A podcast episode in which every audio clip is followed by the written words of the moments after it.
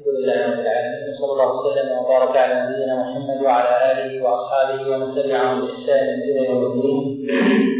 تقدم معنا فيما مضى جملة من أشراط الساعة أو من أشراط الساعة الصغرى. نكمل ما تبقى من أشراط الساعة الصغرى. من هذه الأشراط إخراج الأرض من وجودها، وهذا جاء رسول الله صلى الله عليه وسلم على عدة معاني منها ما رواه محمد بن مروان عن أبي هريرة أن رسول الله صلى الله عليه وسلم قال: تغرب الأرض من وجودها فيحتاج الجوار من الذهب والفضة حتى يأتي القاتل فيقول: على مثل هذا قتلت، ويأتي القاضي يعني رحمه فيقول: على مثل هذا قضاء، ويأتي السائل فيقول: على مثل هذا طلعت يمين، فيدعونه ولا يقول من شيئا. وهذا قد جاء تخصيص ذلك في بعض البلدان، منها جاء على وجه العموم. قد جاء رسول الله صلى الله عليه وسلم أن المراد يحسب عن جبل من الذهب يقتدر عليه الناس، فيقتل من كل بلد 29، كل واحد منهم يظن انه ناجي.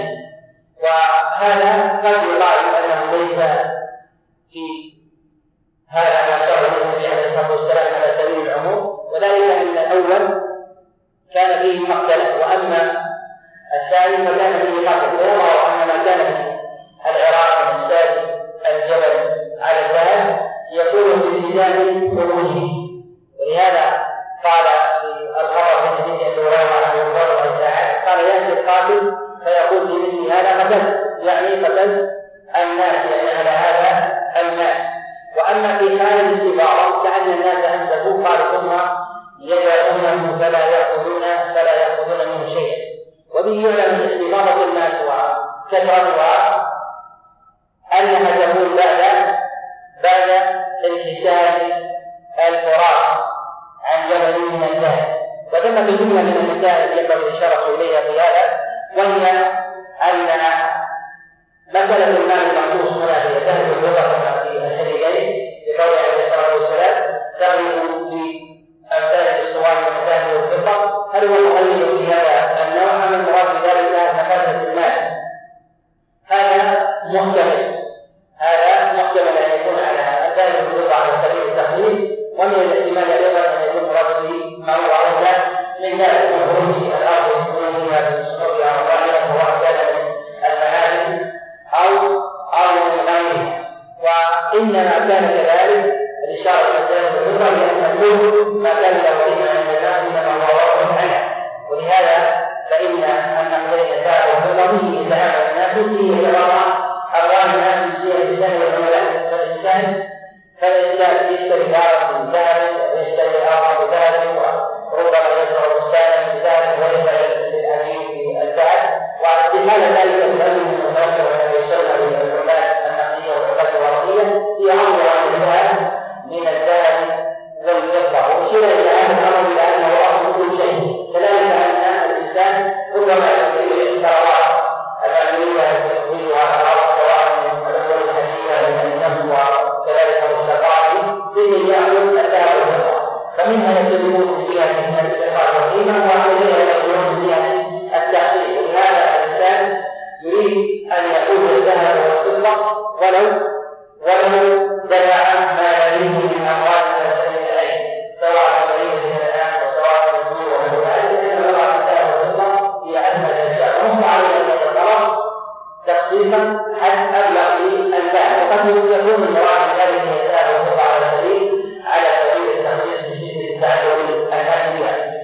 المتعلقة بهذا أن الإنسان كلما تعلق قلبه بالمال عرض أمره، حتى أنه يرى الكلام العظيم البين الذي يراه ذو البصيرة بأن نظر وأن تأمل فلا يراه هذا، وإنما يرى تلك الناس التي حاول الكلام يرى أنها هو الناس منها. لهذا قال النبي عليه الصلاة والسلام: قال: يا من كل أجل كل واحد يظن انه ناجي ان يعرف ذلك الوعد، وهذا يدل على قوه الامل للناس. واذا قوي الامل للناس لم ينظروا الى اسباب الهلاك فخرجوا الى الدنيا والشهوات والبليه، وهذا من اعلى قوه الامل وسعته للناس. ومن المسائل ايضا في هذا الباب الاشاره الى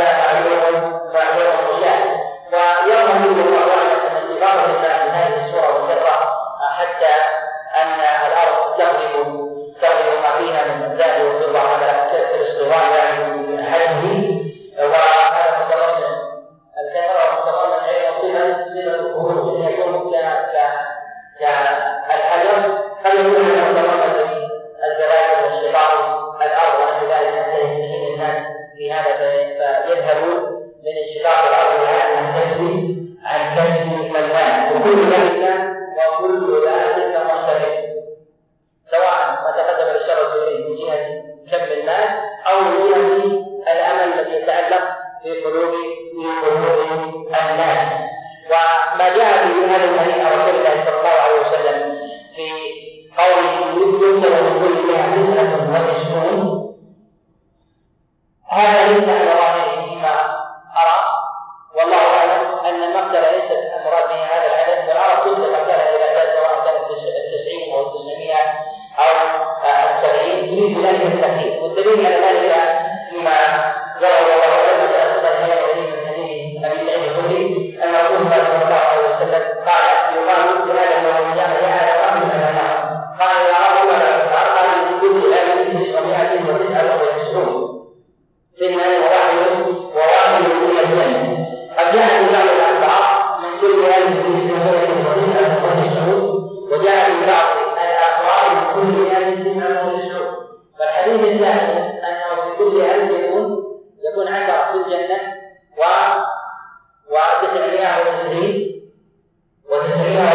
في النار. وأما في اللفظ الآخر وهو الأشهر أنه يكون في الجنة 1 وفي الألف وفي من التسعين إلى النار. وكما نظرت إلى هذا العلم يدل على أنه ليس المراد بذاته، وإنما المراد التبديل، أن الناس يبدلون غير الإنسان. الناس صرع أمامه على هذا المغرب ولا يوجد فيه. وفيه أيضا من الفوائد التي تعلم هذا أن الإنسان بطلبه يقدم المال على النفس على حفظ نفسه، فإذا غلب على الأخذ الآن دفع عن نفسه. ولهذا نرى هذه الثمرات ما تقدم الإشارة إليه في مسألة الزهد بالجهاد وإعجاب الدين والملة وهو فيه مظنة إلزام النفس. وإذا كان الإنسان يرى الناس ضاع أمامه لأجل الدنيا ويريد الدنيا فهو كان أولى لا يكون لأهل الدنيا سهولة، وإن هذا من مظنة الهلكة، والهلكة ويسأل الله ثم ظن الذي هلك على هذا المال. فإن العدد ذكر هنا أنه كثير جدا من خلاف المقبلة التي تكون في سبيل الله، فالعدد في ذلك أقل بكثير، ما يدل على أن الناس إذا تعلقت قلوبهم بالدنيا والمال قل همهم الإسلام في سبيل الله وانصرامهم إلى بلاد الدنيا ووسعها بسائر الأعراض. وتقدم الإشارة إلى هذا المعنى. ومن أشراط الساعة وعلاماتها رواه الإمام أحمد وأبو داود والترمذي من حديث عبد الرحمن بن سلمان عن أبيه عن مسعود بن جبير عن مالك بن البخاري عن معاذ بن جبل أن رسول الله صلى الله عليه وسلم قال الله بليغ المقدس خراب يهلك وخراب يهلك قلوب الميمنة وقلوب الميمنة تنفق الخلطة الطينية ونفق الخلطة الطينية خروج الجميع. في هذا الحديث تسلسل في مجموعة من الأحداث ينبغي أن تقرأ على الترتيب حتى لا يقع خلط في فهم بعض أشراط الساعة وعلاماته. أولا من أشراط ذكر النبي عليه الصلاة والسلام والله والإسلام جعله متلازم مع خرابية وحياة المدينة، والمراد من الخراب هو الهجران. وقد جاء نفس ذلك في البخاري عن أبي هريرة عن النبي عليه الصلاة والسلام قال لتتركن المدينة على أحسن ما تكون. وجاء عن النبي عليه الصلاة والسلام أيضا من حديث أبي هريرة وغيره في المسند وغيره قال لتتركن المدينة حتى لا يغشاها إلا الكلاب، فيغذي يعني يمول على السواد مسجد رسول الله صلى الله عليه وسلم. وهذا متغير مع غابة النقص في النبات وكذلك الناس وطمعا لا في دينه وإنما طمع في دنياه. وهذا يدل على انفتاح الخير في أبواب الشام بعدما كان الانفتاح في سيرة العرب وكذلك أيضا في المدينة على وجه الخصوص. ولهذا قال النبي عليه الصلاة والسلام عمران بيت المقدس خراب يده، لأن علامة هذا علامة عمران المدينة هو عمران المقدس خراب المدينة. يظهر في هذا جملة من المعاني، أولها العمران المادي وعلى ظهر هذا الظهر. الأمر الثاني الخيانة، وكل مرة المسلمين على بلدية الأقطار، والدليل على هذا ما جاء عند ابي داود وغيره من حديث مرة عن ابن مسعود عن عبد الله بن حواله انه قال رسول الله صلى الله عليه وسلم: يا ابن حواله، اذا رايت الخلافه في بيت المقدس فانتظر الزلازل والبلاء والهموم والعظام، والساعه حينئذ كيمين للراحل. وراء رسول الله صلى الله عليه وسلم يدل على راسه واسناده لا باس به، وقد جاء من طرق متعدده عن عبد الله بن حواله. وعبد الله بن حواله من اهل شمس، ممن بقي فيها، واعتناءه ببني هذه المساجد دليل اخر فقهاء شمس عن هذه الامر، ونفرده من امثال هذا الخبر مما هو مقبول عند الناس. والامراض على نوعين: امراض خلافه تكون خلافه المسلمين سواء كانت على استقامه او وجاهه، ويرى انها على وجاهه ليست على استقامه مثل هذه الحال، لان هذا متضمن لقرار بإخراجه. والدليل على هذا ان رسول الله صلى الله عليه وسلم قال في حديث اخر كما في مسلم عن ابن عبد الرحمن بن ابي احمد وغيره قال عليه الصلاه والسلام: لا يموتن الرجل بقريب غم عمه هلما الى البقاء، والمدينه خير لهم لو كانوا يعلمون. ان المدينه لتملي خبثها كما يملي الفيل خبث الحريم. وهذا في هذا الاشاره ان الناس يتواصلون حتى وان كانوا في المدينه هلما الى البقاء، يعني الى الشام، ويتركون ذلك المدينه. والنبي عليه الصلاه والسلام يقول: المدينه خير لهم لو كانوا يعلمون. وهذه الاشاره الى أن أكثر الناس ينهون إلى الشام وبيت المقدس طلبة الدنيا وطلبة المتع وعمرانها بالمادة وكذلك الملبس والمأكل والمشرب ونحو ذلك. وهذا لا يعني أن الشام ليست بموضع أرض مباركة. وقد جاء بيان أن الشام الأرض المباركة في جملة الأحاديث تقدم الكلام عليها على وجه الخصوص في محاضرة بعنوان المسجد الأقصى فوائد ومسائل يحسن الرجوع إليه. ولكن علاقة الشام بالنسبة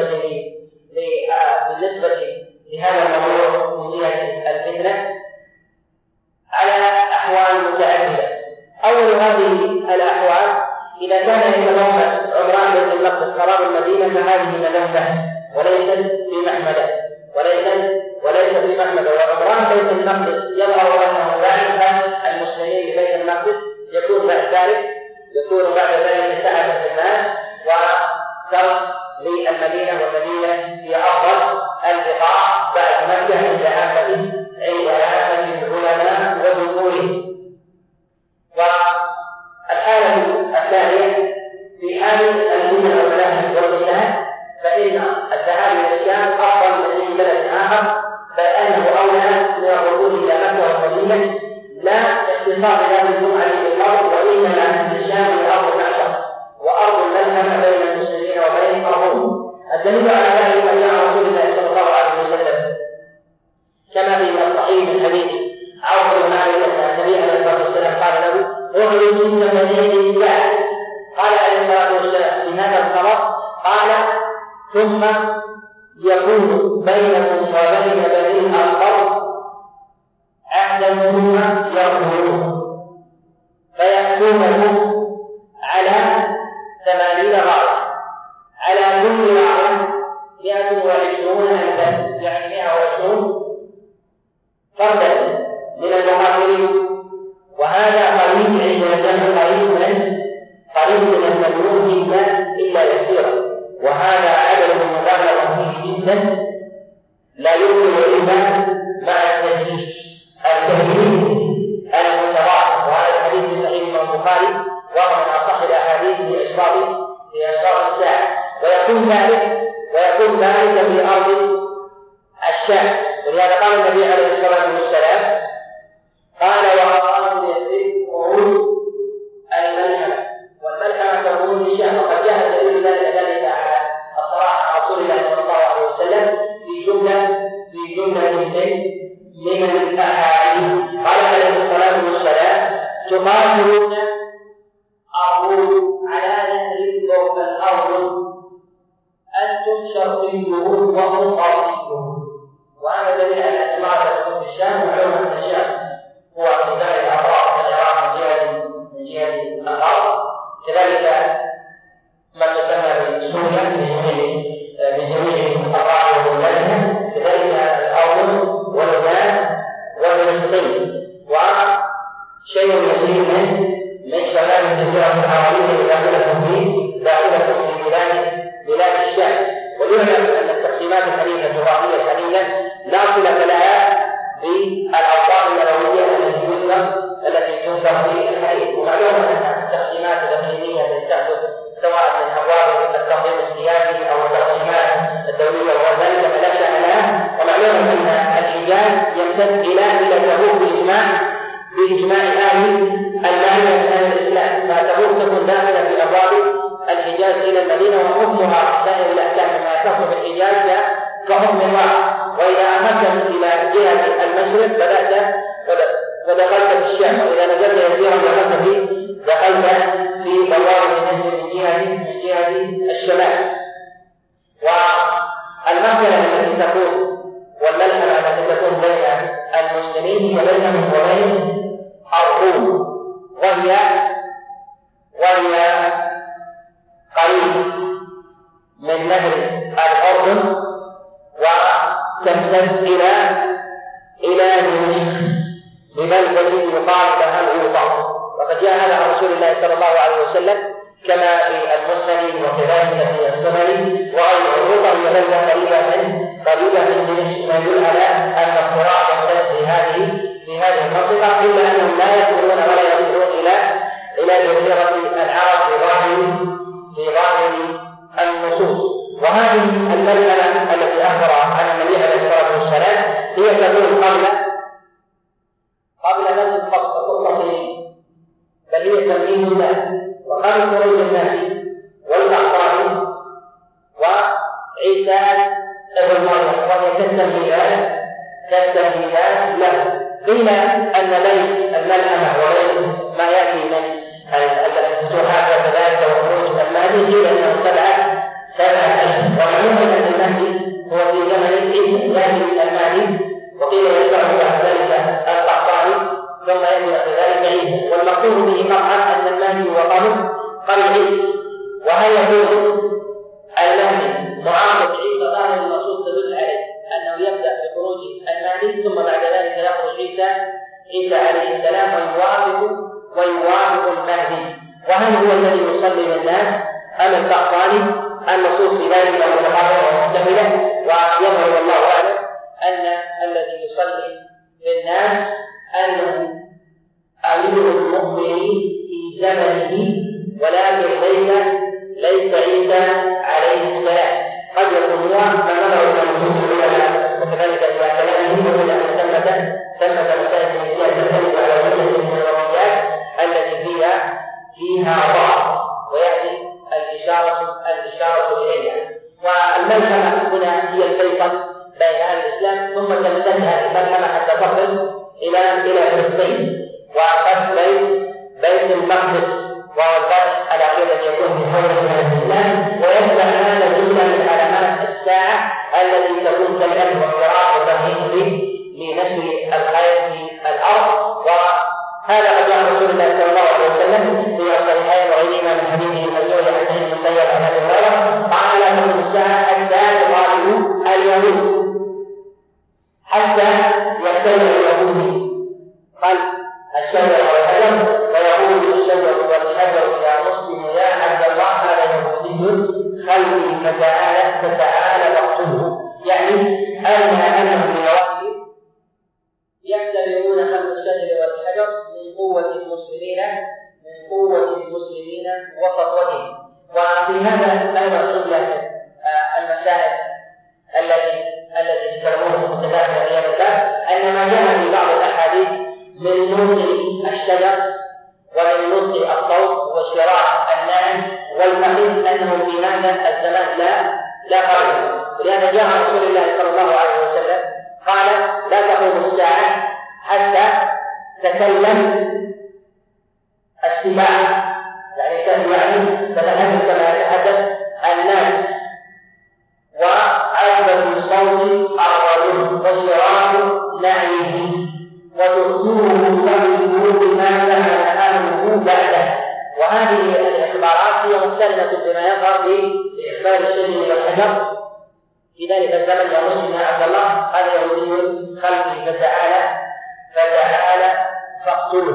وفيه ايضا انه في اخر الزمان القتل هو الشريعه الراجحه على الاجل والغنيمه، لانه لا ينبغي للمسلمين ان يلتفتوا الى الزمنيه مهما ولا يلتفتوا الى المراه. جاء تفسير ذلك في صحيح امام الحديث والسليم على عبد المسعود عليه الصلاه والسلام ان منع رسول الله صلى الله عليه وسلم انه قال: لا تقوم الساعه حتى لا يكسر الصراط ولا يطمع فيه غنيم.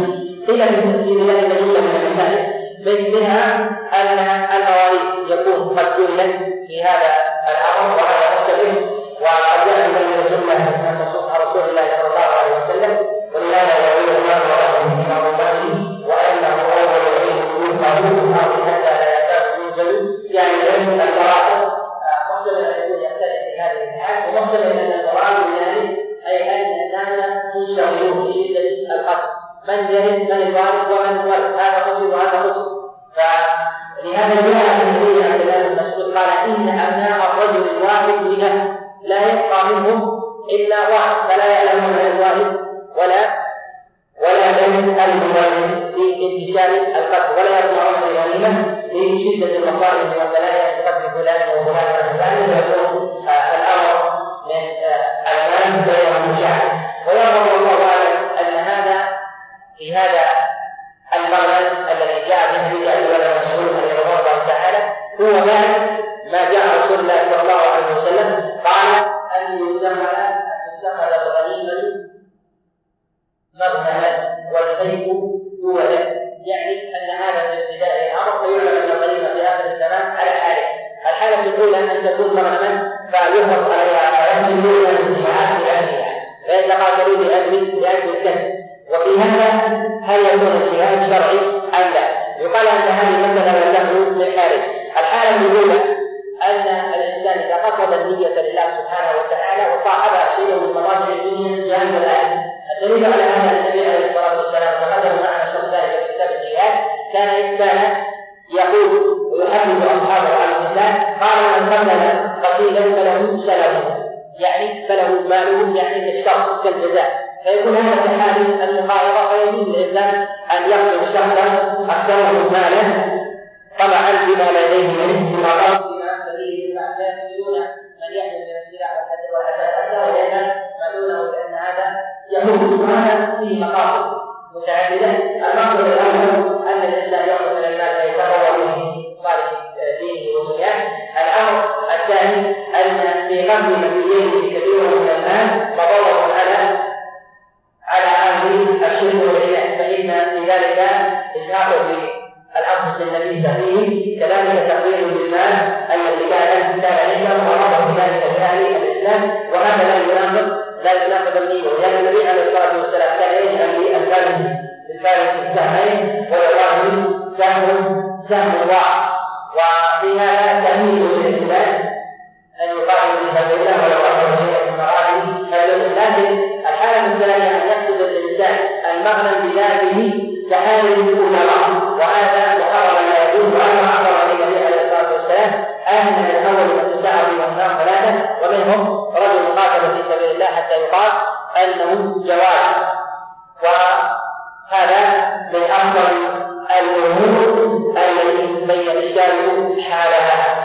وهذا يقدم له على مكانه. وقد جاء في بعض الأخبار وفيها ضعف أن الجهاد في سبيل الله في آخر الزمان يكون أجرة، يعني يدفع للإنسان مال حتى يقاتل في سبيل الله. وفي هذا مجموعة من المسائل، منها أنه لا حرج على المسلمين وعلى ولي الأمر إذا لم يستطع فتح التمور والمجاهدة في سبيل الله إلا بذبح الأجر ومدخله تثنيته، وأنه لا حرج عليه تحقيق المقصد الأساسي. الدليل على هذا ما جاء من الإيمان أن رسول الله صلى الله عليه وسلم قال: إنما يؤيد الدين بالرجل المال. وهذا ظاهر إذا تحقق أمر الدين ولو بإسلام نفسه المال، فإن هذا من المقاصد المحمودة إذا لم تصح عليه الناس، ولكن لا يقال أن المؤمن يدفع له المال فتسقط يده حتى يصلح أمر الإسلام لفساده، لأن الأوقات بعد الشريعة جاءت بإصلاح الأوقات وجاءت بإصلاح المجتمعات والمجتمعات وإصلاح الأعراض، فينبغي أن يحافظ على ذلك كله، لكن إذا لم تتحقق لن يتحقق ذلك إلا على هذا النحو، فإنه لا حرج عليه. وفي هذه إشارة إلى أن المسلمين يتطالبون ويتعاهدون مع ذلك الأخطر فيقاتلون عدوا دونهم، يعني دون هذا في صحيح ومسلم حديث عبد الله ابن مسعود ما يدل على جواز المصالحة مع المشركين لقتال عدوهم ولو كان مشتركا من جهة العداوة بين المسلمين وبينه، وهذا امر جائز يشير الى هذه المساله التي تقدم الاشاره اليها، ثم يكون الغرض بعد ذلك يكون ببدايه الامر صلحا، ثم يقاتلون عدوا دون قرون بيننا وبينهم.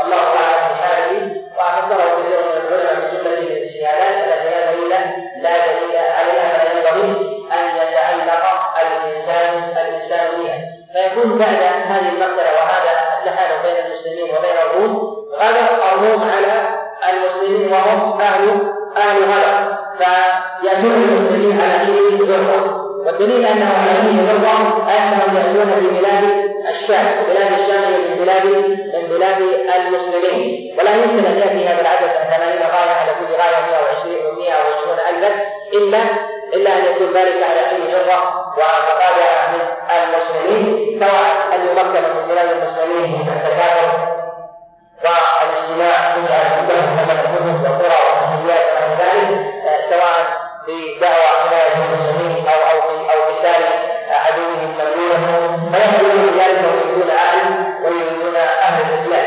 ومن جهه الامر فان مصالح اهل الكتاب من اليهود والنصارى في مصالح وجودها، ويظهر ان غدرهم بالمسلمين لاجل مطمئنه في دنياهم، وهذا ظاهر. وفي قوله عليه الصلاة والسلام: ثم خروج الكلمة هي بلد خراب يثرب وبلد عمران بيت المقدس تكون منها بين المسلمين، وبه يعلم أن من ينكب هذه المرحلة ولا يأتي خراب المدينة ولا عمران بيت المقدس فإنه يتعجل الأمر، ليس هذا محمد. ثم تكون الامور بلاد الاسلام، والدليل على ذلك قول النبي عليه الصلاه والسلام: وخروج المذهب لا يقتل الامر به، يعني ان المسلمين يتبعون الخط الصديق بعد ذلك، لانه يكون لهم حمايه امور الاسلام من الشام على جميعهم حتى يتعدون ذلك الى ما يسمى باوروبا في زمننا الحالي. وهذا من تبديل الله عز وجل للمسلمين. قال عليه الصلاه والسلام: وفتح الخط الصديق خروج الدجال، ومصاحبه مجموعة من أشراط الساعة متتالية، وبينها جملة من التداول. المهدي مصاحب لخروج الدجال، كذلك المقطان، ويأتي عيسى عليه السلام بعد ذلك كله، فيقتل المسيح الدجال عند بيت المقدس، كما يأتي الكلام عليه في أشراط الساعة الكبرى.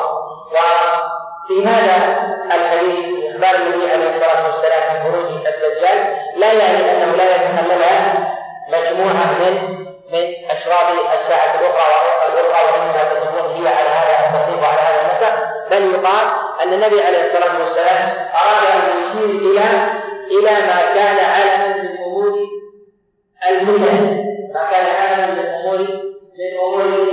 والحكمة في ذكر بعض أشراط الساعة والتكفير منها قد تنقضي البعض وقد لا تنقضي. فمثلا حينما ننظر إلى الدجال نجد أن الله عز وجل لم يقص لم يقص عرفه في كلامه سبحانه وتعالى على سبيل الشرع، وانما جاء في كلام بعض المفسرين تفسير بعض الايه ان المقصود بها الدجال، وهذا محتمل في قوله سبحانه وتعالى ياتي بعض على سبيل ما جاء بعض المفسرين كعبد الله بن عباس ومجاهد وغيره ان المراد ذلك الدجال، وهذا محتمل، مع ان الله سبحانه وتعالى ذكر جمله من اشراط الساعه من انشقاق القمر وقد مضى وزال امره، وهو من الامور العظيمه والصادقه على نبوه محمد صلى الله عليه وسلم، وذكر الدابه ويعجوز وماجوج، وعلى ذلك كله لله، لان قال النبي عليه الصلاه والسلام ما من شيء منذ ان خلق الله ادم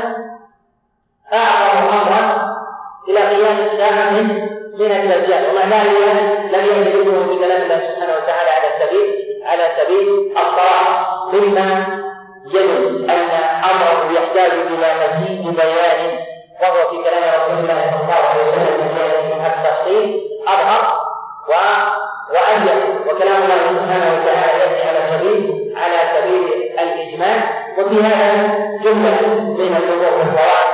من هذه الفوائد انه ينبغي ان تقدس السنه وتعبر كما نقدس معاني القران، وذلك أن السنة من الوحي، ولهذا قال الله سبحانه وتعالى عن نبينا عليه الصلاة والسلام وما ينطق عن الهوى إلا وحي يوحى، وإذا قرأ الناس السنة وتعلقوا فقط بالقرآن قلبوا، لأن السنة هي المبينة بالقرآن، وإذا كانت أعظم مصيبة على البشرية منذ أن خلق الله آدم إلى قيام الساعة لم ادعها الله جل وعلا على لسان نبيه، دل على تعظيم هذه السنة وجلالة قدرها، ومعلوم أن الشيء ظهر أمره بمقوله ومستواه وما ينفع منه وما ينفع من الشر وما يضر وما يدل على الخير، فإذا كانت سنة رسول الله صلى الله عليه وسلم تدل على هذا القدر العظيم من دفع الشر، دل على وجوب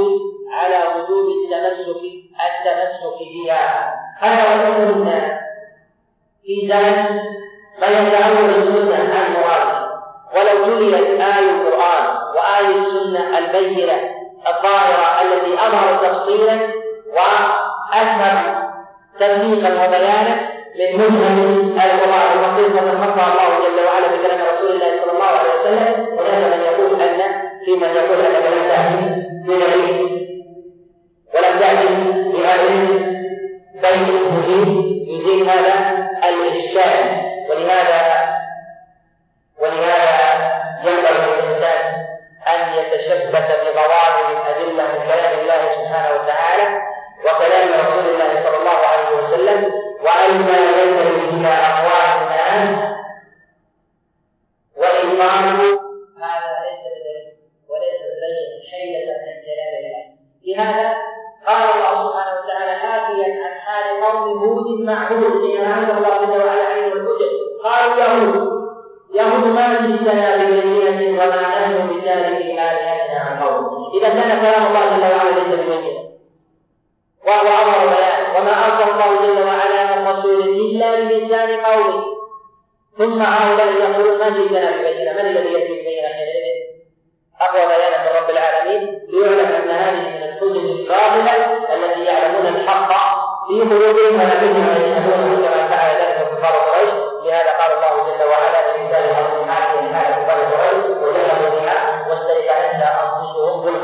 ظلما وعلوا يشهدون بهذا الحق، ولهذا يخرج يوم القيامة ويقال الله سبحانه وتعالى في كتابه سورة الأنعام بل بدا لهم ما كانوا ينكرون من قبل أن يلقون ذلك الحق في قلوبهم لكنه لا واقعية عند صوت الأداء حينما يعرضون على النار. لهذا ينبغي على صاحب الحق من الوحي إذا ظهر الدليل وتمكن من قبله لا عليه من أي انتصار بدعوى أنك لم تقم الدليل ولم تقم البينة، فقام البينة والحجة، وإن لم تتبع فلك أسلام فضلوا وهلكوا كما ضل قوم هود وقوم صالح وثمود وقوم موسى وعيسى وكفار قريش حينما أنزل الله جل وعلا على أنبيائه الحجة والبيان من كلامه سبحانه وتعالى وكلام رسول الله صلى الله عليه وسلم. ومن أسباب الساعة رجل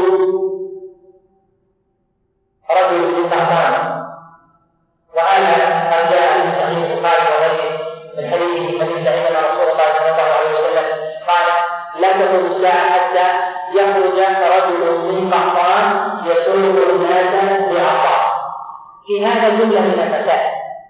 المسألة الأولى في اسم هذا الرجل لا يحدث فيه شيء، في موضع خروجه لا يحدث فيه شيء، في عدالته ظلمه أو عدله لا يحدث بذلك شيء إلا جملة من القرائن.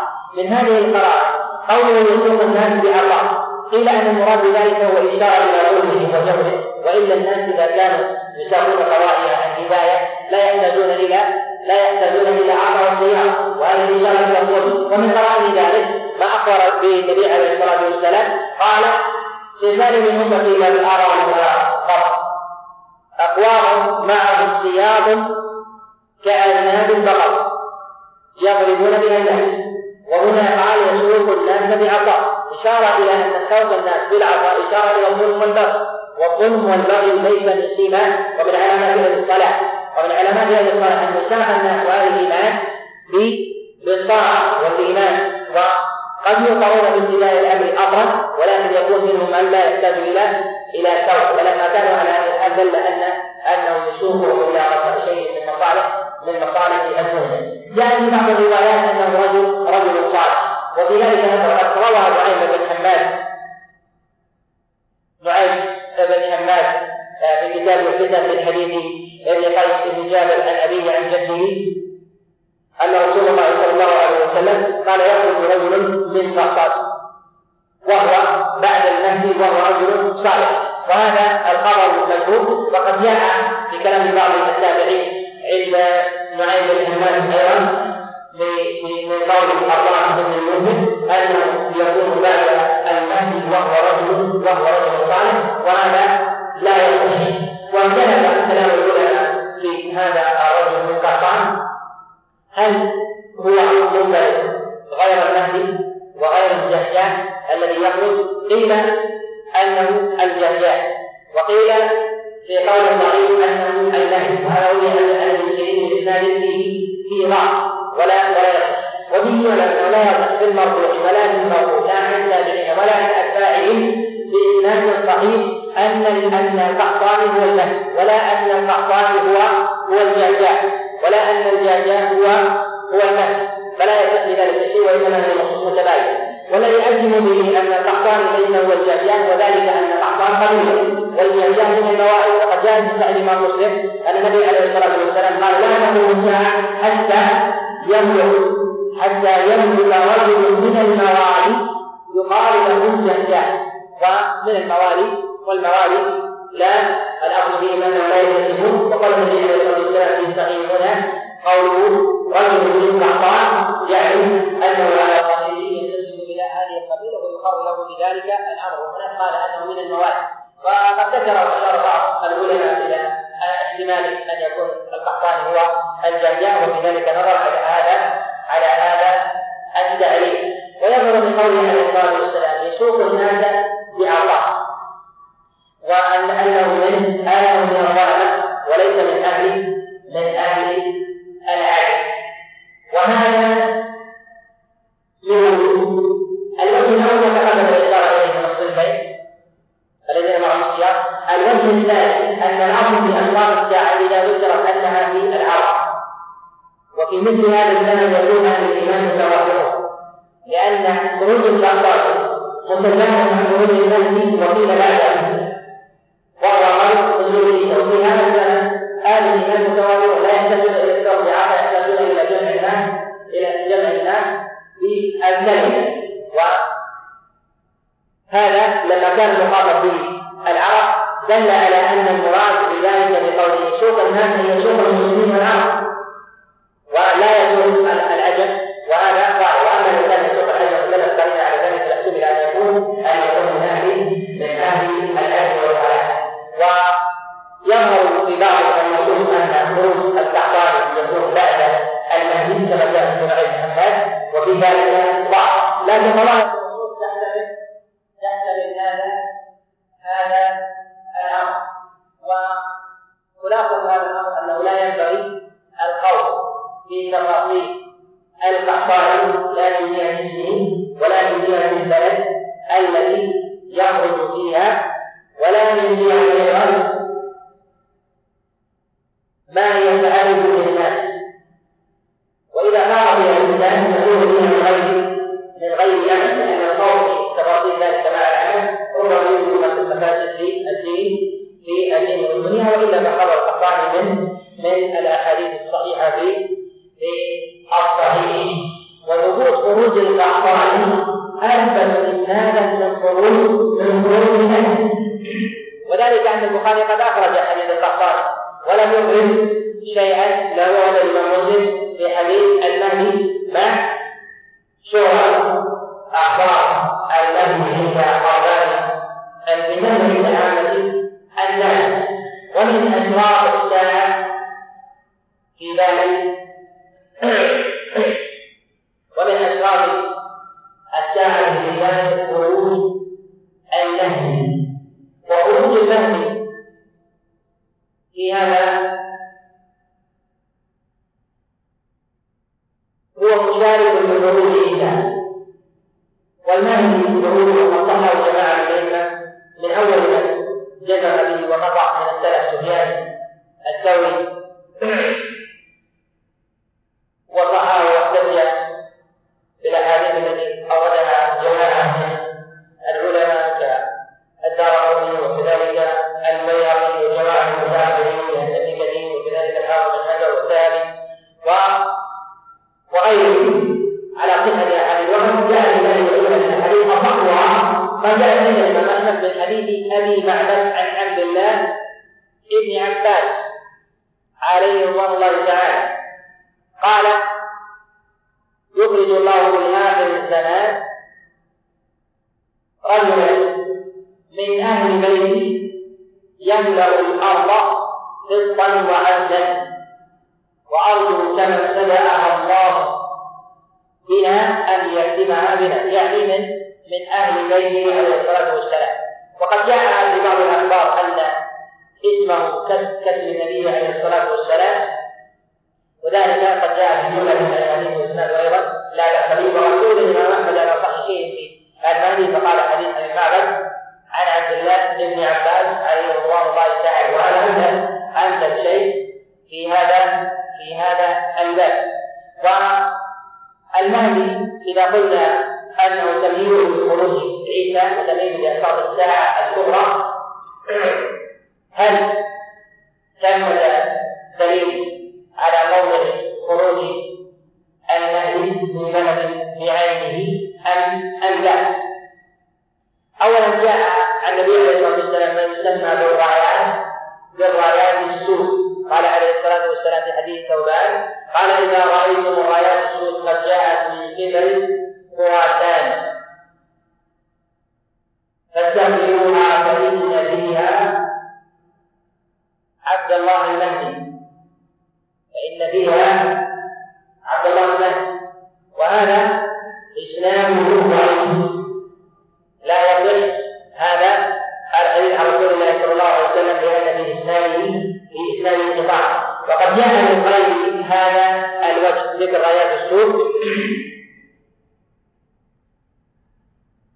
جاء أيضا الطبراني وغيره من حديث يزيد بن أبي زياد عن إبراهيم النخعي عن حرملة عن عبد الله ابن مسعود عليه الله تعالى بنحوه او بمعناه.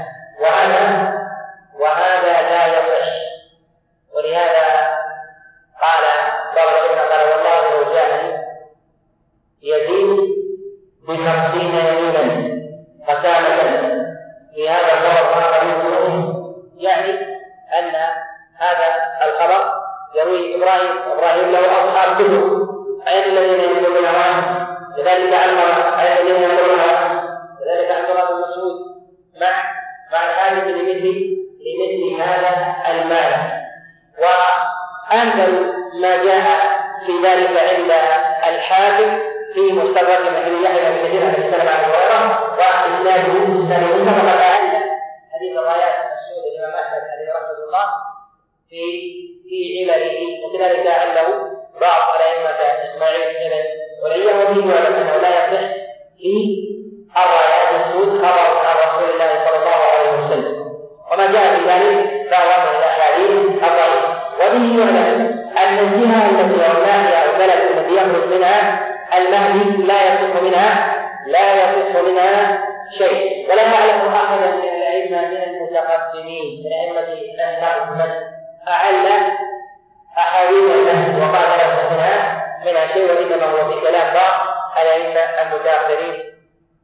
واظهر هذا القول ابن خلدون في كتابه المقدمه وقال انه لا يصح منها الا القليل، وجاء بذلك الجمله نحو 20 خبرا في احوال المهدي ومواضع خروجه، ولا يصح من ذلك الا الشيء اليسير. وقد جاء بذلك حديث ابي معبد عن عبد الله ابن عباس عن رسول الله صلى الله عليه وسلم، واتابع بذلك انه من ذريه النبي عليه الصلاه والسلام، واقرب الى ان يكون ذريه الحسن ابن ابي طالب، وصدق النبي عليه الصلاه والسلام، واسمه محمد ابن عبد الله. وينبغي ان يعلم ان هذه المساله في خروج المهدي واكتساب النبي عليه الصلاه والسلام جمله من الايمان. الامر الاول ان كون الانتساب الى الميت لا يعني الانسياق خلف الدعوه. مثل هذا فانه جاء في صحيح مسلم حديث عبد الله بن مسعود قال: يخرج رجل من امتي من اهل بيتي لست منه وليس مني، اشاره على انه ربما يخرج رجل من اهل البيت الحق وهو مخطئ، مما ينبغي ان يكون الانسان حذرا من ذلك حتى لو بلغ نهره الى رسول الله صلى الله عليه وسلم.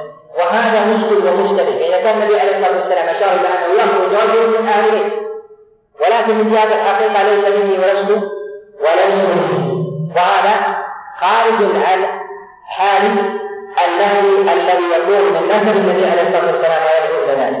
ما الذي يخرج من هذا؟ يخرج من هذا أهل العلم والحمد الذي يكون على يديه والدعوة التي يبلغ. ولهذا لا ينبغي إلى الإنسان ولا ينبغي إلى دعاوى ما لم يكن ثمة عمل، فإذا كان ثمة عمل يؤخذ من قول الإنسان. لهذا لا ينبغي إلى حال إلى دعاوى الناس وأقوالهم وأنسابهم حتى ينبغي إلى حاله. ولهذا قال النبي عليه الصلاة والسلام مشيرا إلى هذا المعنى: إن الله لا ينظر إلى صوركم ولا ينظر إلى أعمالكم ولكن ينظر إلى القلوب التي في الصدور.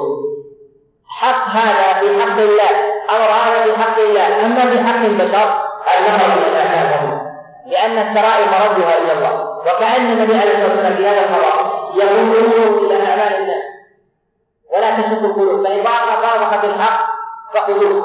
وأما ما عدا ذلك من الدعوة فمن يقول هذه من أهل البيت ونحو ذلك فإن هذا ليس من هذا. النبي عليه الصلاة والسلام يقول: من أهل بيت لست منه وليس مني، يعني في الحق شيئا. ومن المهمات ايضا في الامر المهدي ان المهدي لا ينبغي لاهل الاسلام ان ينزلوا على الحق اتباعا له، فان في ذلك شبه باهل البعض. ولهذا ما يقولون ويقولون المهدي ينطبق على ابن البعض. نحن لا ننتظر المهدي، ننتظر ماذا؟ ننتظر لا اله والله رسول الله حتى نقوم، ننتظر الدخول الى الله، دخول صلاه المغرب حتى نقوم له، والضحى حتى نصليه، والظهر حتى نصليه، وننتظر مواد العبادات حتى نؤديه، وننتظر مواضع الخير وحتى نقبل عليه. اما ان نعلق الخير باشخاص وذوات هذا ليس من اهل الاسلام، ولكن انتشر عند الراجحه ما هي ليست من اهل الاسلام ينتظرون ان يكونوا اهل الاسلام، وهم الفرقان المعمار والدجل العظيم. ولهذا اهل الاسلام يسمونه مهدي كما جعل الناس، وذلك اما انه يمهد الارض في الخير، وقيل انه يمهد ذلك لعيسى ابن مريم عليه السلام. وبين ذلك وخروج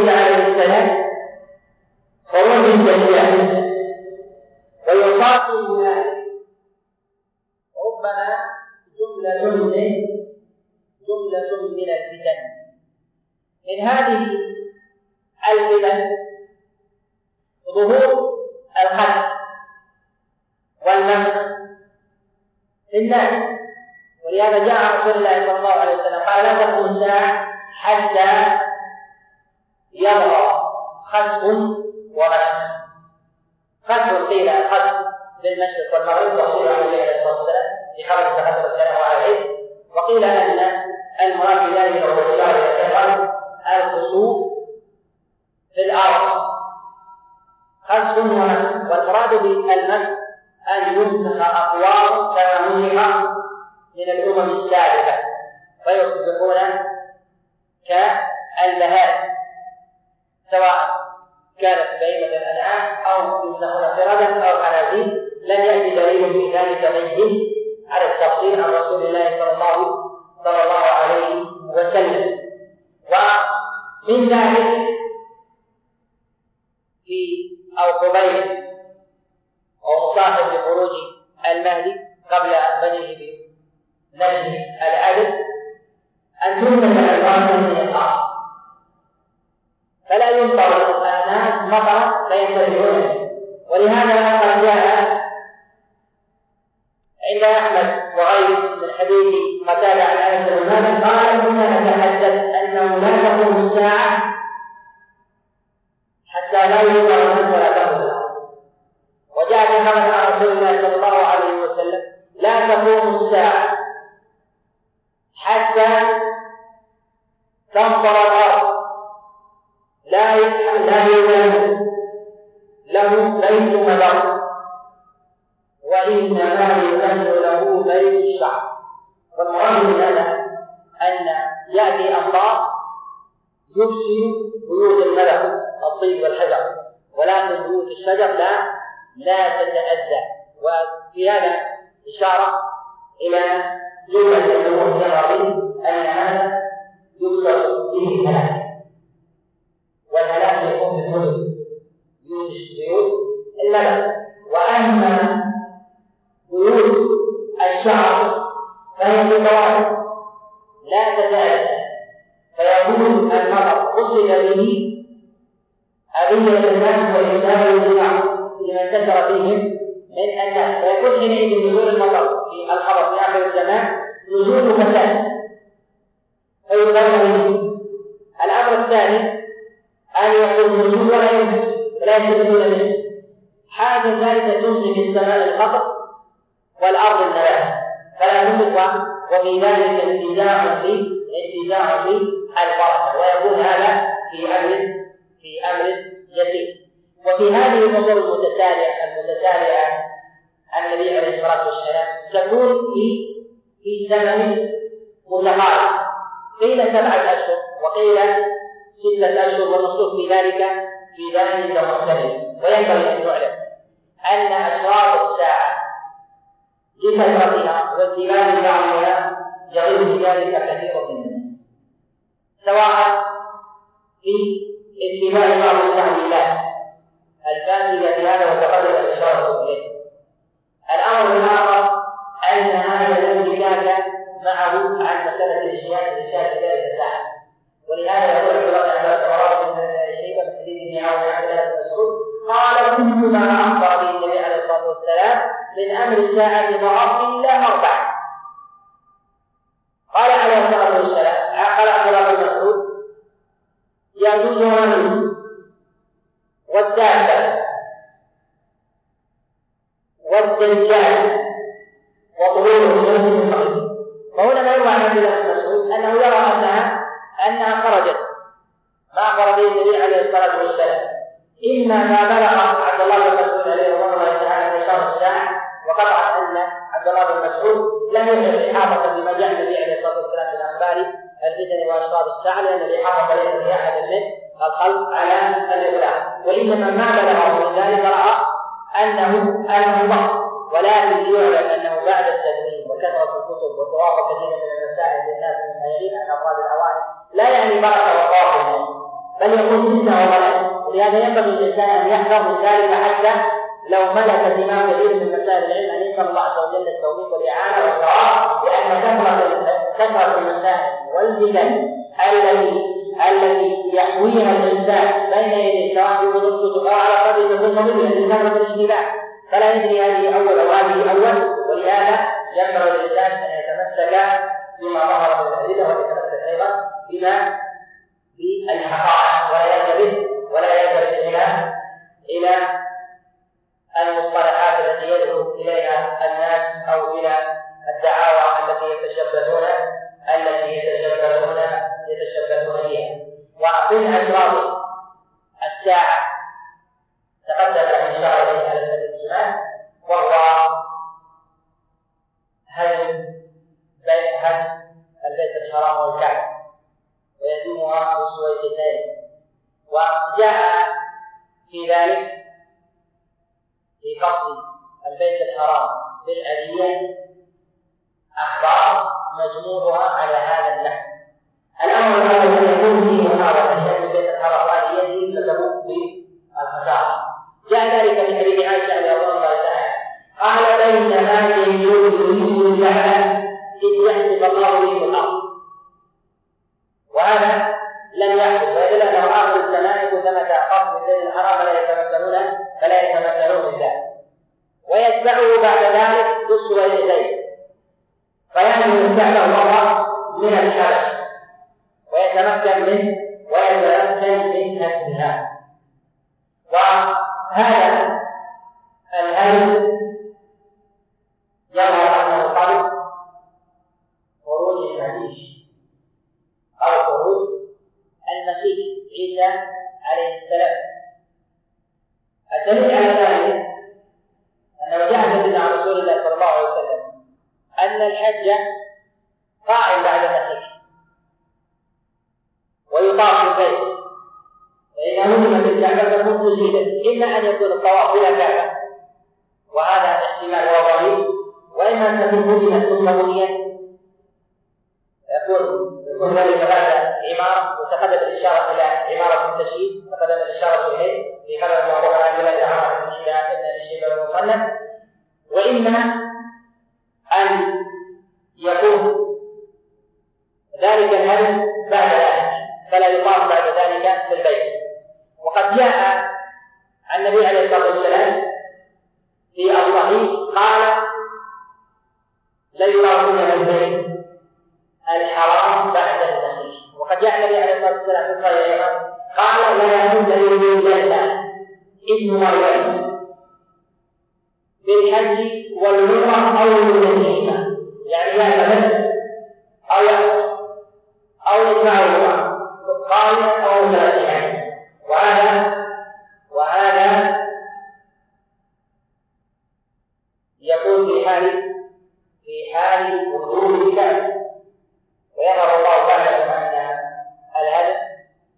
الهدف إما أن يكون قبل المسيح هدما ثم دون ذلك ويكون بعد ذلك ولا يكون ثمة طاعة. ولهذا قال النبي عليه الصلاة والسلام لا تقوم الساعة إلا ولا يطاف بالبيت الحرام، يعني لا يكون ثمة أحد يطوف. وهذا يكون بعد الريح التي تمضى أرواح المؤمنين يقولون لبعض الناس، ولهذا بعض الناس يصاب بالنوع من الانحراف يقول إذا هذه الأدلة لا يطاف البيت دون الكعبة ولا من ذلك، ويدل على منحنى الإسلام، كيف تجمع بينها وبين هذا؟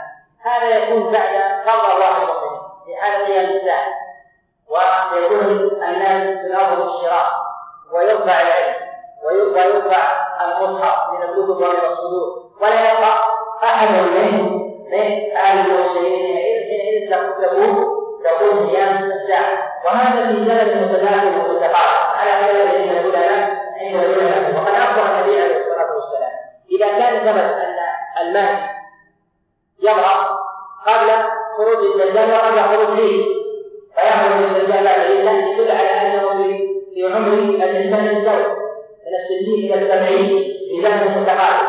ومع ذلك دل الدليل على أن المهدي لا يخرج ولا يقوم بالناس إلا وقد استوى بلغ أشده، وهذا يعبده الله الأدلة. ومن جاء بظهر الأقوال الموقوفة أنه 6 أو 7 أشهر، يعني يكون انطلاقا على الأعلى. قد جاء عن عبد الله بن عمر رضي الله عنه عن النبي عليه الصلاة والسلام أنها تكون يعني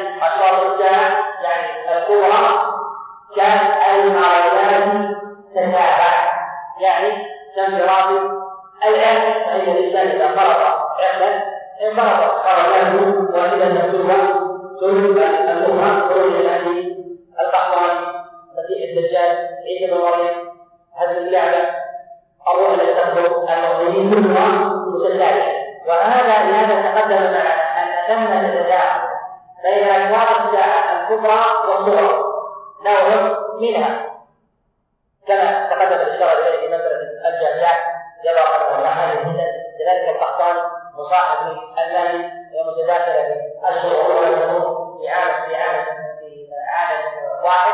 ولهذا الظن أن أشراط الساعة الصغرى من قبل الانتفاع الإسلام من علمها هذا قول ليس بشيء، أكثرها من قبل، ولكن منها نوع متذاكر مع أشراط الساعة الكبرى كما تقدم في أول المحاضرات في هذا الكفاية، ونحتاج إلى مجلس آخر قلنا الأحوال بإذن الله الوحيد الذي من المجلس القادم نذكر أشراط الساعة الكبرى لأنها تحتاج إلى قرابة الساعة والنصف في الكلام فيها وما جاء من ذلك من معاني ومسائل ومهمات ذلك أدلة وما جاء أيضا من أمور ينبغي للإنسان أن يكون على بينة وحيطة منها. أسأل الله عز وجل أن يوفقنا وإياكم لطاعته وأن يجعلنا ممن يستمع القول ويتبع الصلاة. صلى الله وسلم وبارك على نبينا محمد.